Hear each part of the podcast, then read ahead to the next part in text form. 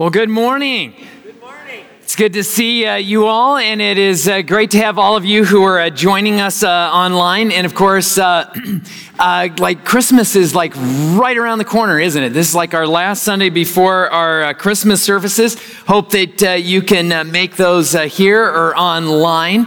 And you know, just thinking about the Christmas series and wrapping up kind of this short series that we're doing right now, making room. just you know, thinking about the birth of Christ and uh, came across some old photos of when our uh, first child was born, Chandler, many, many, many years uh, ago. And it was uh, just kind of looking at these photos, it was just like there were some things that kind of struck me.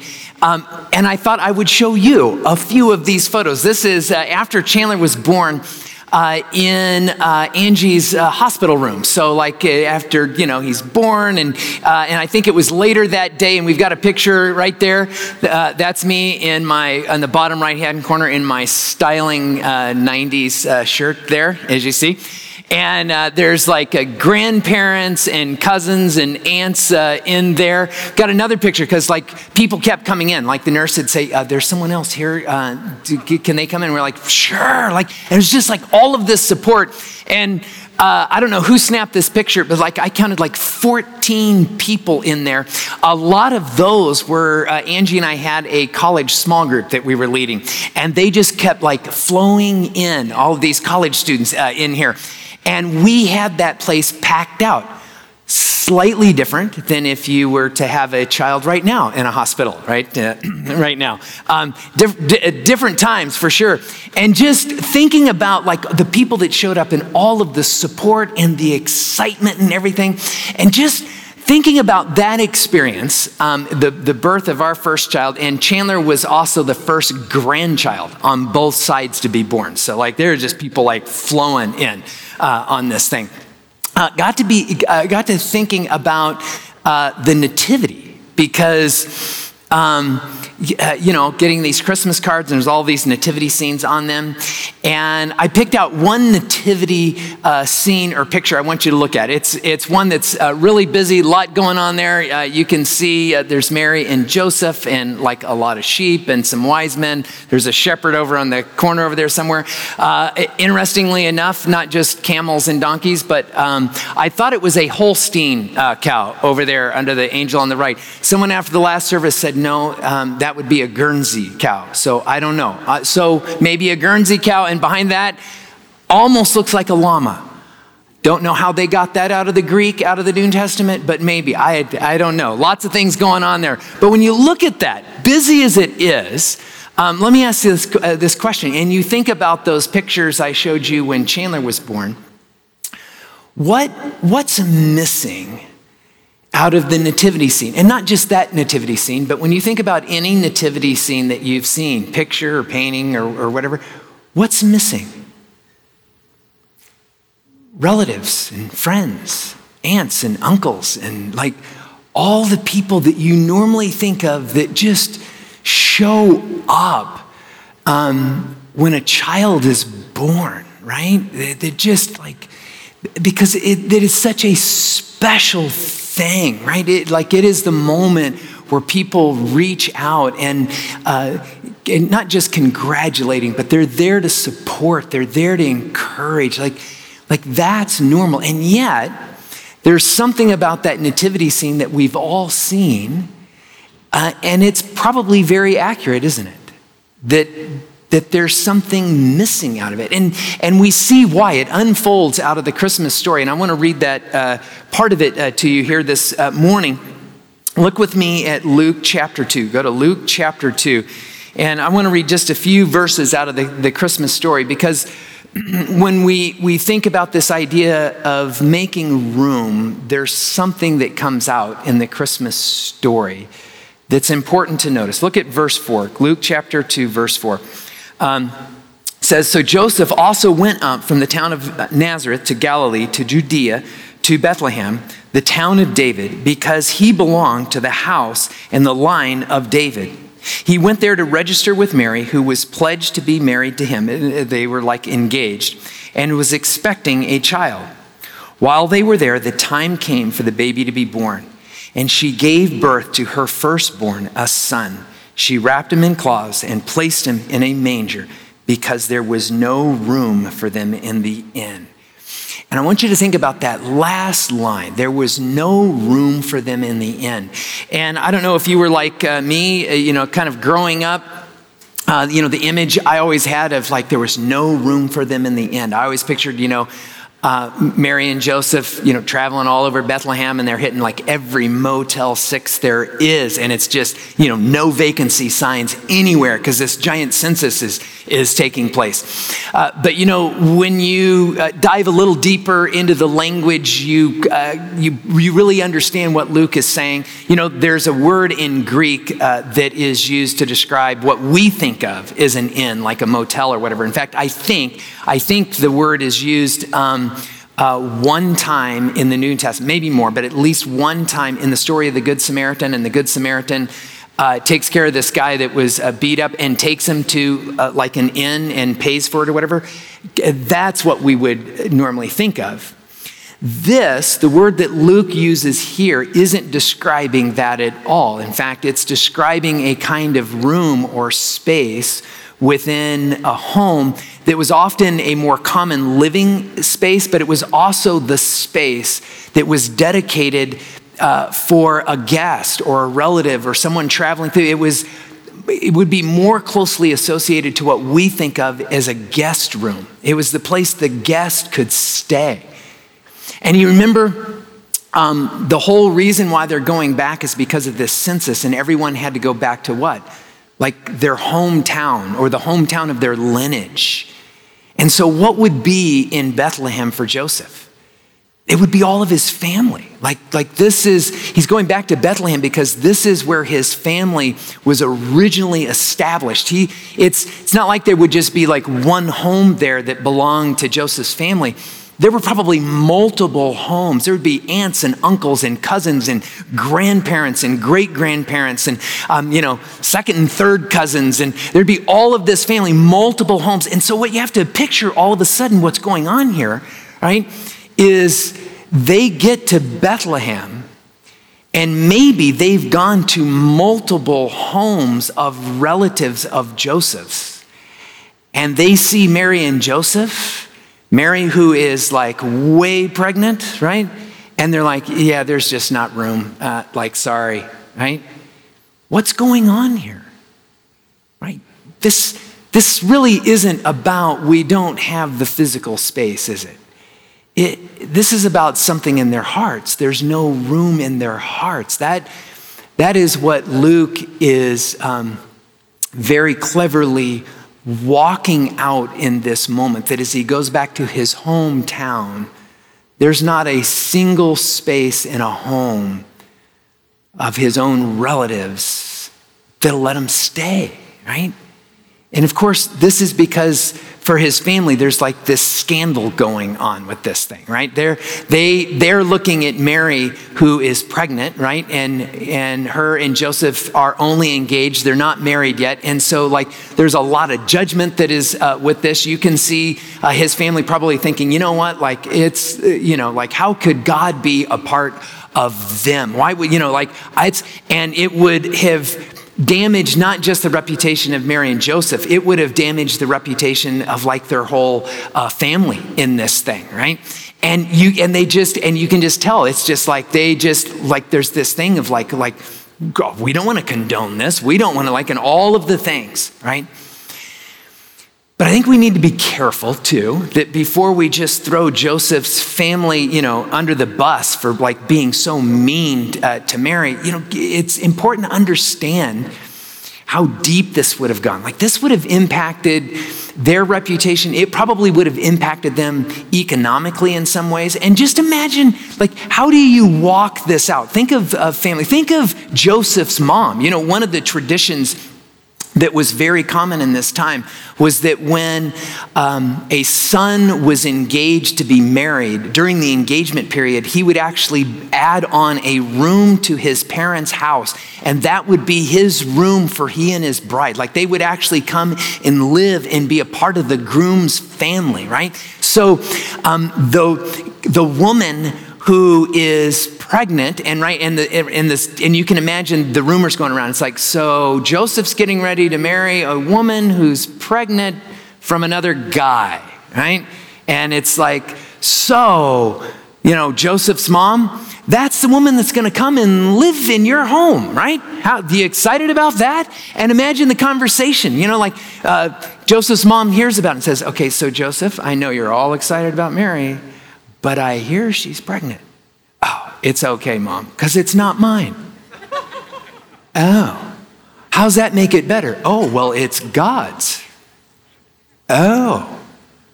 Ah, see, it just doesn't work, right? You, you can, and, and after time, you can see the family going, you know, you've got to come up with a, a, a better excuse than this, right? There, there's better cover up lies than, than it's God's child, right? That, that's, that's, you know, I don't see that working. In fact, the truth is, how many of us would go, oh, I believe that, right? I, we'd probably struggle with this and the impact on it. I think we get to this place, and probably by the time we get to verse seven here, right, where it's like there's just no room in their heart.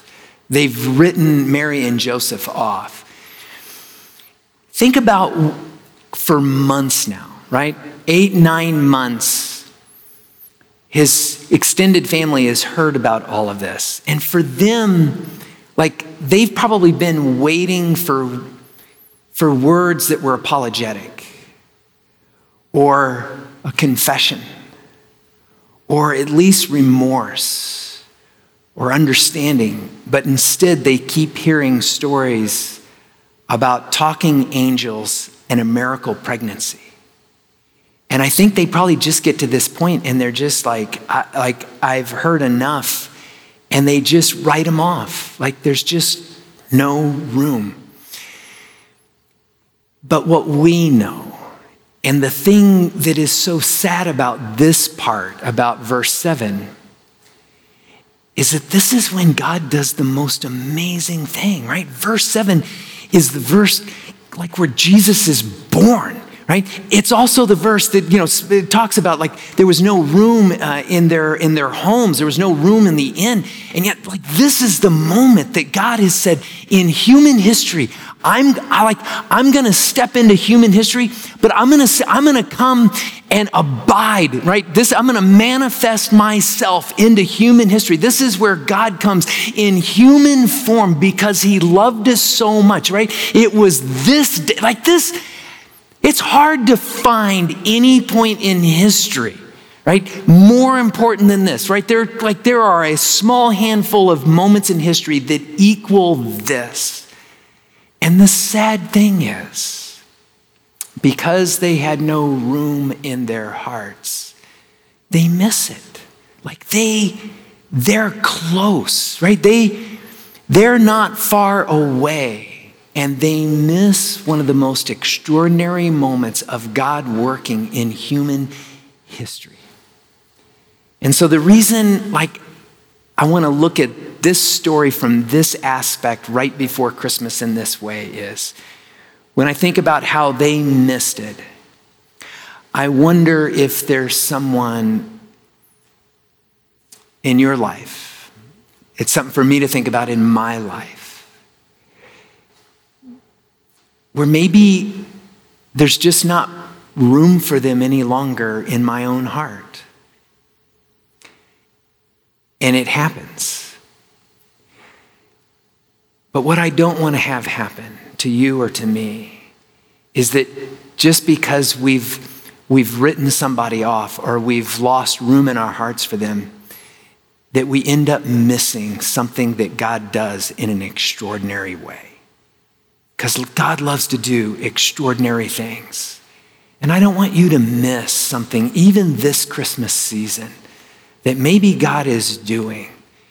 And without realizing it, there's a moment where maybe in some way, um, there's just not room in your heart. And it, and it happens to all of us. It can happen all at once, right? It can happen at the office, at work. How many times have, uh, have you ever had someone at work or someplace and they say or do something or they, they behave in a way that has implications on you and it hurts? Maybe they're just mean or rude. And right, we can build a wall, we can close them off in that moment. And it's almost like from then on, like there's just no room in our heart uh, for them. Uh, maybe they do something sneaky uh, around you, and you're just like, I don't, I don't trust them, right? And but that lack of trust com- turns into this kind of, of of walling them off until there's just no room in your heart. Maybe it's something that doesn't happen like uh, all of a sudden, all at once, or in a big way. Maybe it's something that's just built up over time, and it's happened in little ways. Maybe it's someone in your family and they've just, they've got a label for you. And even if they don't always use the label, it's how they think of you. And it just gets old, right? And as they use that label, you feel judged or you just, and you're just like, you know, I just, I don't have room for that anymore. Or it's someone, maybe it's even a friend or a neighbor, someone you've known for a long time, and slowly you've just realized there are things that you don't see eye to eye on. And those things that you don't see eye to eye on have become the thing that has caused you to just slowly write them off. But, friends, the problem is sometimes, sometimes we can write people off, and without realizing it, we can close ourselves off to something that maybe God wants to do in an extraordinary way. Maybe sometimes it's the thing that we actually need and we just miss it. You know, years and years ago, um, I was doing a funeral, or excuse me, a, a hospital visit. Um, that uh, for a man that I'd known uh, uh, uh, quite a long time, he had two daughters and he had a massive heart attack. Um, he was on uh, some sort of life support, but he uh, didn't have oxygen to his brain for an extended amount of time. And, and even before I got to the hospital, like the word that I had gotten and understood was that like he's going to pass. Like he's essentially brain dead at this point. Um, and right before I walked into the hospital room, I met a few of their extended uh, family. And they were like, you know, um, uh, we need you to fix something with his daughters. He had two daughters that were uh, close to the same age. And, and they said, you know, they're like, there's all of this tension. And the tension was uh, over how long to leave their dad on life support. And there was all this tension uh, with uh, the mom and these two daughters over it. And the reason for the tension was this that this dynamic had gotten created slowly in this family over years, where each daughter kind of had a favorite parent each daughter had a parent that they saw as their advocate more than the other parent. They each had a parent, right? Uh, advocate and encourager, the one that is on my side, the one that I need. And all of a sudden, in this moment, with dad being lost, there's one daughter who's losing her advocate in life. There's one daughter who's losing the one that was in her, that was her encourager, that was always for her. And so to her, right, this discussion about like, uh, when should we pull the plug, right? Was, she's just like, why are we even talking about this now, right? Why can't we wait? Let's see what God does, right? Isn't there a chance? Isn't, you know? And then she has a sister who's like, we've let this go on too long and this isn't fair i don't think this is what dad would want and just and they and and it was this tension that just like just was so pronounced in small ways but so strong and what made it so difficult was neither one of them had any room anymore for the other. They had lived in this thing where there was just no room. And now with uh, the imminent passing of their dad, it just became pronounced. But here was the sad part. Here's the part that broke my heart. As I talked with those two sisters, adults now, um, starting families of their own, they each held something that the other desperately needed, right? There's, there's one daughter there that, like, this is This is her chance to understand the loss that her sister is beginning to face and begin to appreciate something that she has with her mom, to be able to extend something forward in this moment, um, to see things differently, right? There's another daughter in this moment. This is the moment she needs acceptance that, like, she's never felt that she's received uh, in some way, maybe from her mom and for sure her sister, right? And they're both holding all of this need. And it's the other sister that holds so much of what they need. This could be a moment, like this could be a God moment where they minister to one another and they see God work through each other in the most beautiful way in, in a moment that they needed it most while they're mourning and suffering and struggling. But they missed it because they just had no room in their heart for the other one.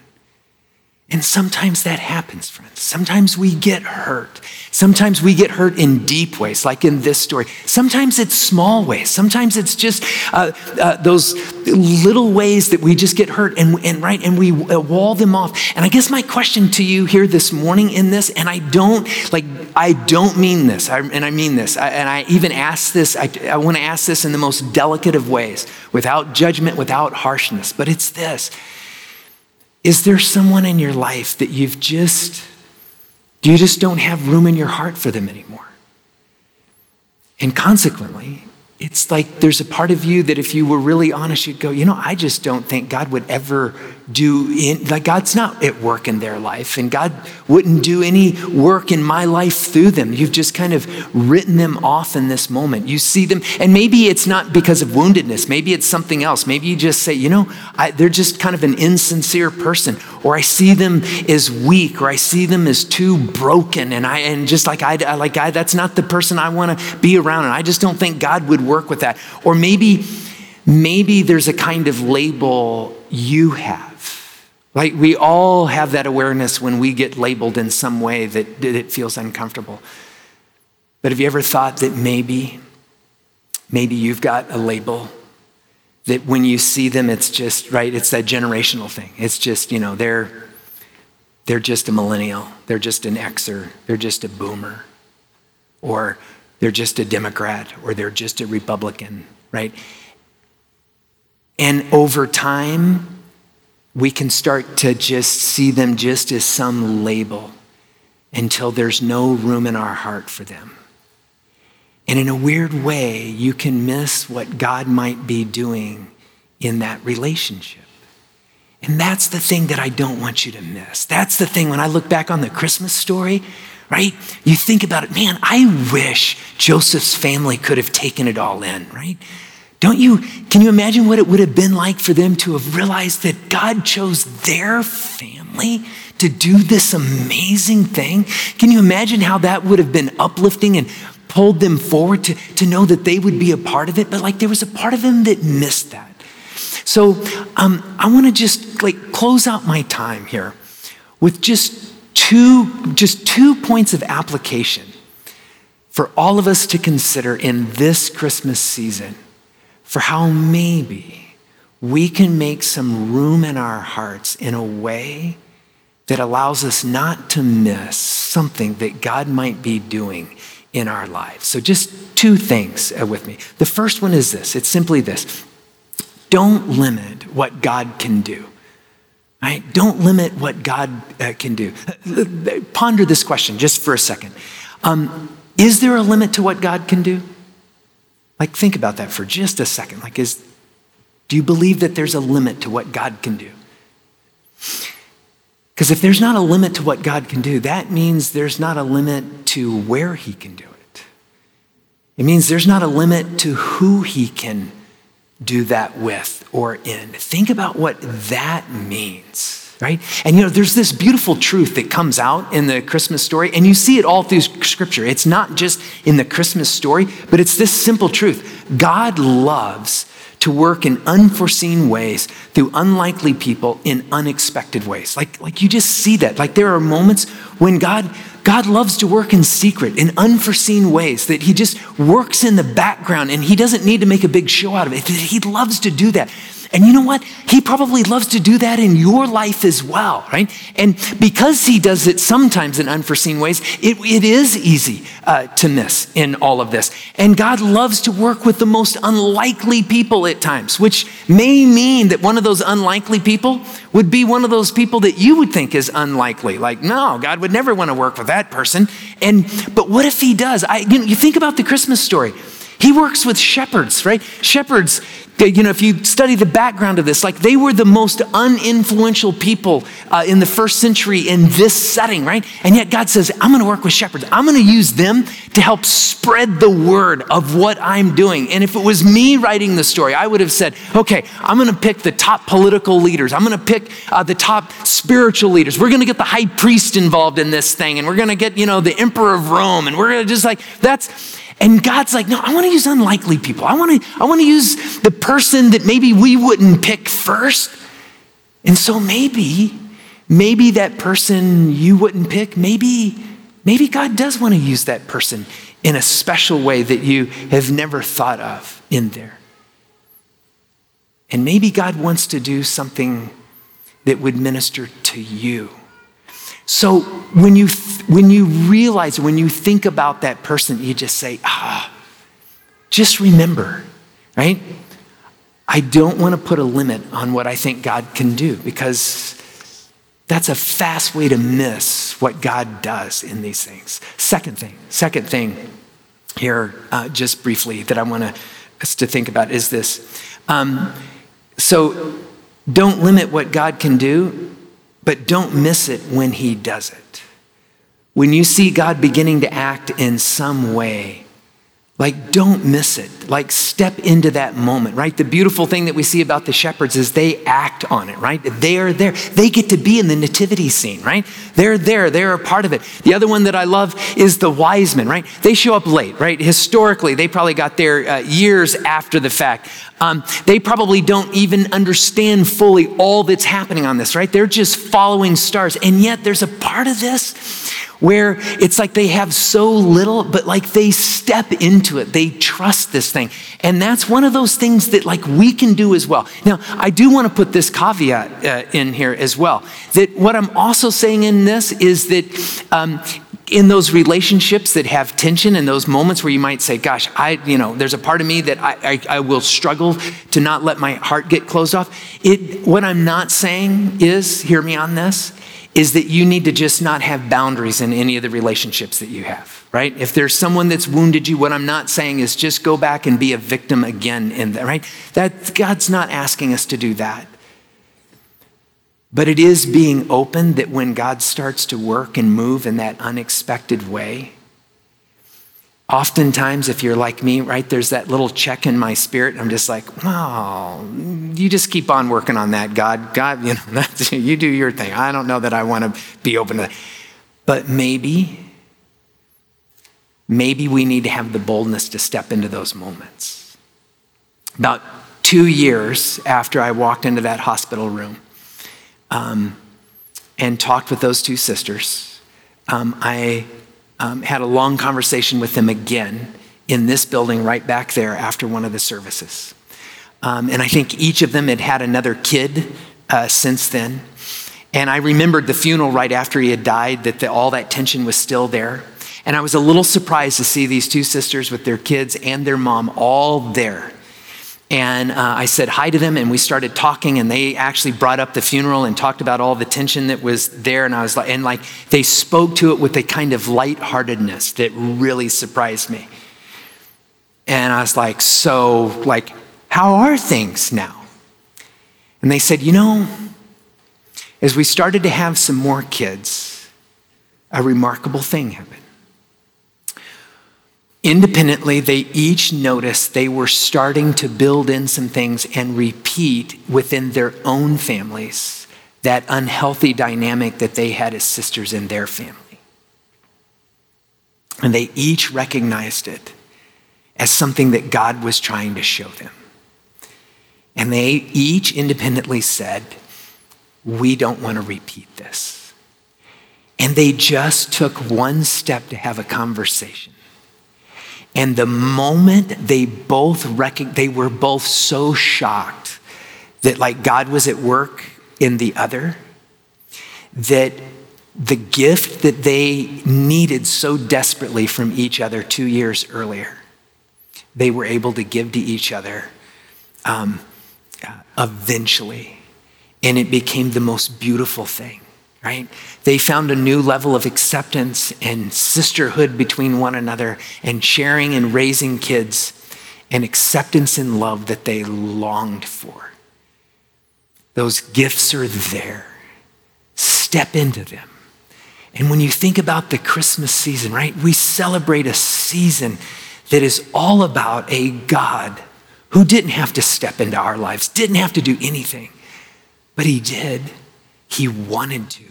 It was his delight. And as we celebrate this season of the miracle and the beauty of God sending his son into this world to redeem us and to open us up to the miracle of life with him, don't miss whatever miracles he wants to do in your life, even if he might want to do it through an unlikely person in unlikely circumstances.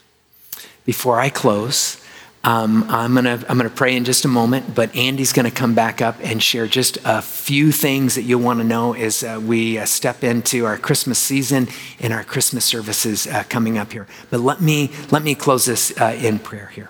Father, we just thank you for your son, Jesus Christ, and what an amazing gift he is.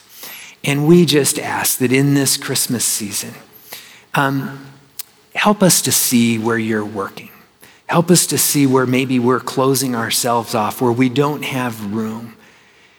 And help us to open our hearts to have room and enjoy the beauty of what you and only you can do in our lives. And we pray this in your son's name. Amen.